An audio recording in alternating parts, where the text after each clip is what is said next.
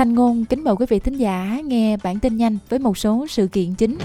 Thủ tướng Israel Benjamin Netanyahu bác bỏ đề xuất ngừng bắn mới nhất của Hamas.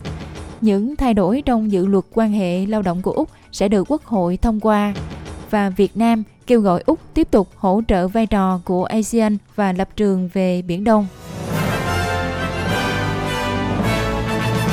Sau đây là bản tin chi tiết. Thủ tướng Israel Benjamin Netanyahu đã bác bỏ đề xuất ngừng bắn mới nhất của Hamas. Hamas đã vạch ra một kế hoạch chi tiết gồm 3 giai đoạn diễn ra trong vòng 4 tháng rưỡi để đáp lại đề xuất do Hoa Kỳ, Israel, Qatar và Ai Cập đưa ra. Theo đề xuất, tất cả các con tin sẽ được thả để đổi lấy hàng trăm người Palestine bị Israel giam giữ, bao gồm cả các chiến binh cấp cao và sẽ chấm dứt chiến tranh. Nhưng ông Benjamin Netanyahu đã gọi đề xuất này là ảo tưởng. Ông nói,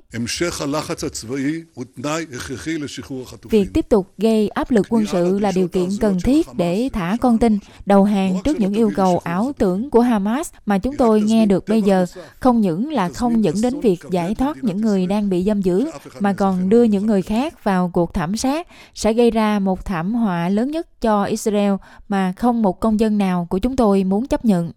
Một quan chức cấp cao của Hamas, Sami Abu Suri, nói với hãng tin Reuters rằng nhận xét của ông Netanyahu cho thấy ông có ý định theo đuổi một cuộc xung đột trong khu vực và là một hình thức dũng cảm chính trị.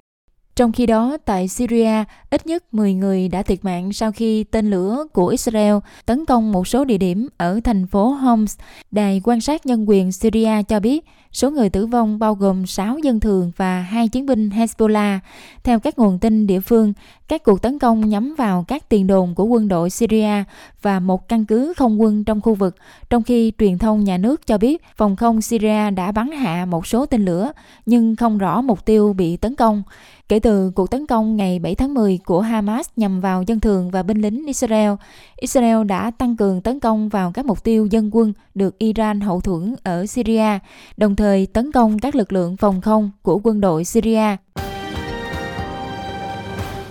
Trở lại Úc, lãnh đạo đảng quốc gia David Littleproud đã chỉ trích những thay đổi có thể xảy ra đối với luật quan hệ lao động có thể khiến cho việc chuyển đổi nhân viên thời vụ trở thành nhân viên chính thức trở nên đơn giản hơn. Luật cũng có thể quy định quyền không nhận liên lạc, ngắt kết nối của nhân viên nếu như họ cảm thấy công việc đang ảnh hưởng đến cuộc sống gia đình của họ.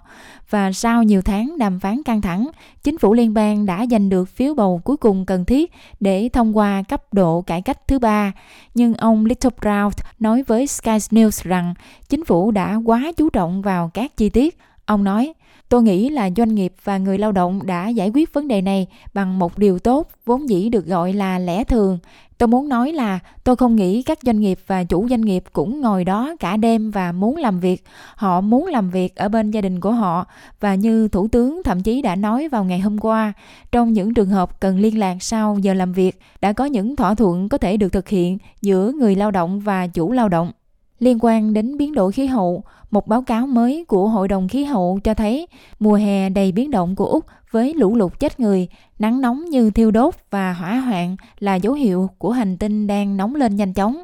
mùa hè năm 2023-2024, bao gồm 3 tháng khô kỷ lục nhất quốc gia từ tháng 8 cho đến tháng 10, sau đó là một tháng có lượng mưa kỷ lục ở các tiểu bang phía đông. Điều này cho thấy các kỷ lục thời tiết đã bị phá vỡ ở hầu hết các tiểu bang và vùng lãnh thổ, khi cộng đồng hứng chịu lốc xoáy, mưa lũ và sóng nhiệt Báo cáo của Hội đồng Khí hậu cho thấy mùa hè tại Úc đã có những dấu hiệu rõ ràng rằng hành tinh này đang trở nên quá nóng, bao gồm cả nhiệt độ đại dương tăng lên dọc theo bờ biển phía đông.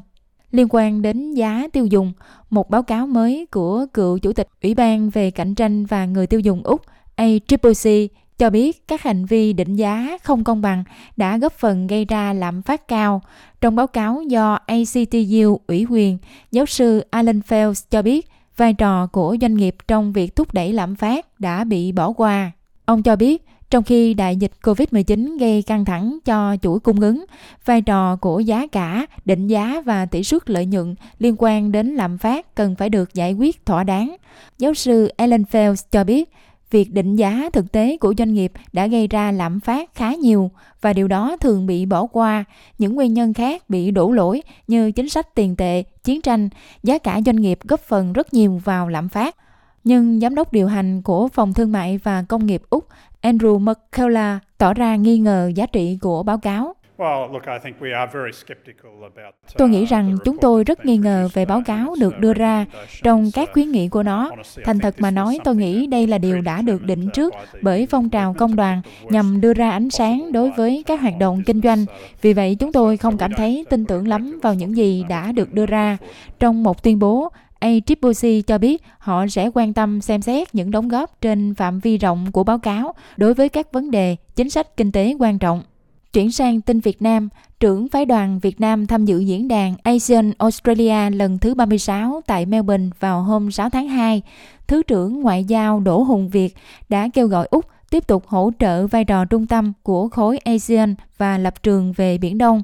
Thông tấn xã Việt Nam loan tin vào ngày 7 tháng 2 cho biết phái đoàn Việt Nam và Úc tại diễn đàn đã bày tỏ quan ngại về căng thẳng leo thang tại Biển Đông, nhấn mạnh tầm quan trọng về sự hợp tác chung để duy trì hòa bình, ổn định và an ninh trong khu vực. Nhân dịp này, Thứ trưởng Ngoại giao Việt Nam Đỗ Hùng Việt yêu cầu Úc tiếp tục hỗ trợ vai trò trung tâm của khối ASEAN trong khu vực, cũng như lập trường của khối này đối với vấn đề Biển Đông, thực chất theo luật pháp quốc tế.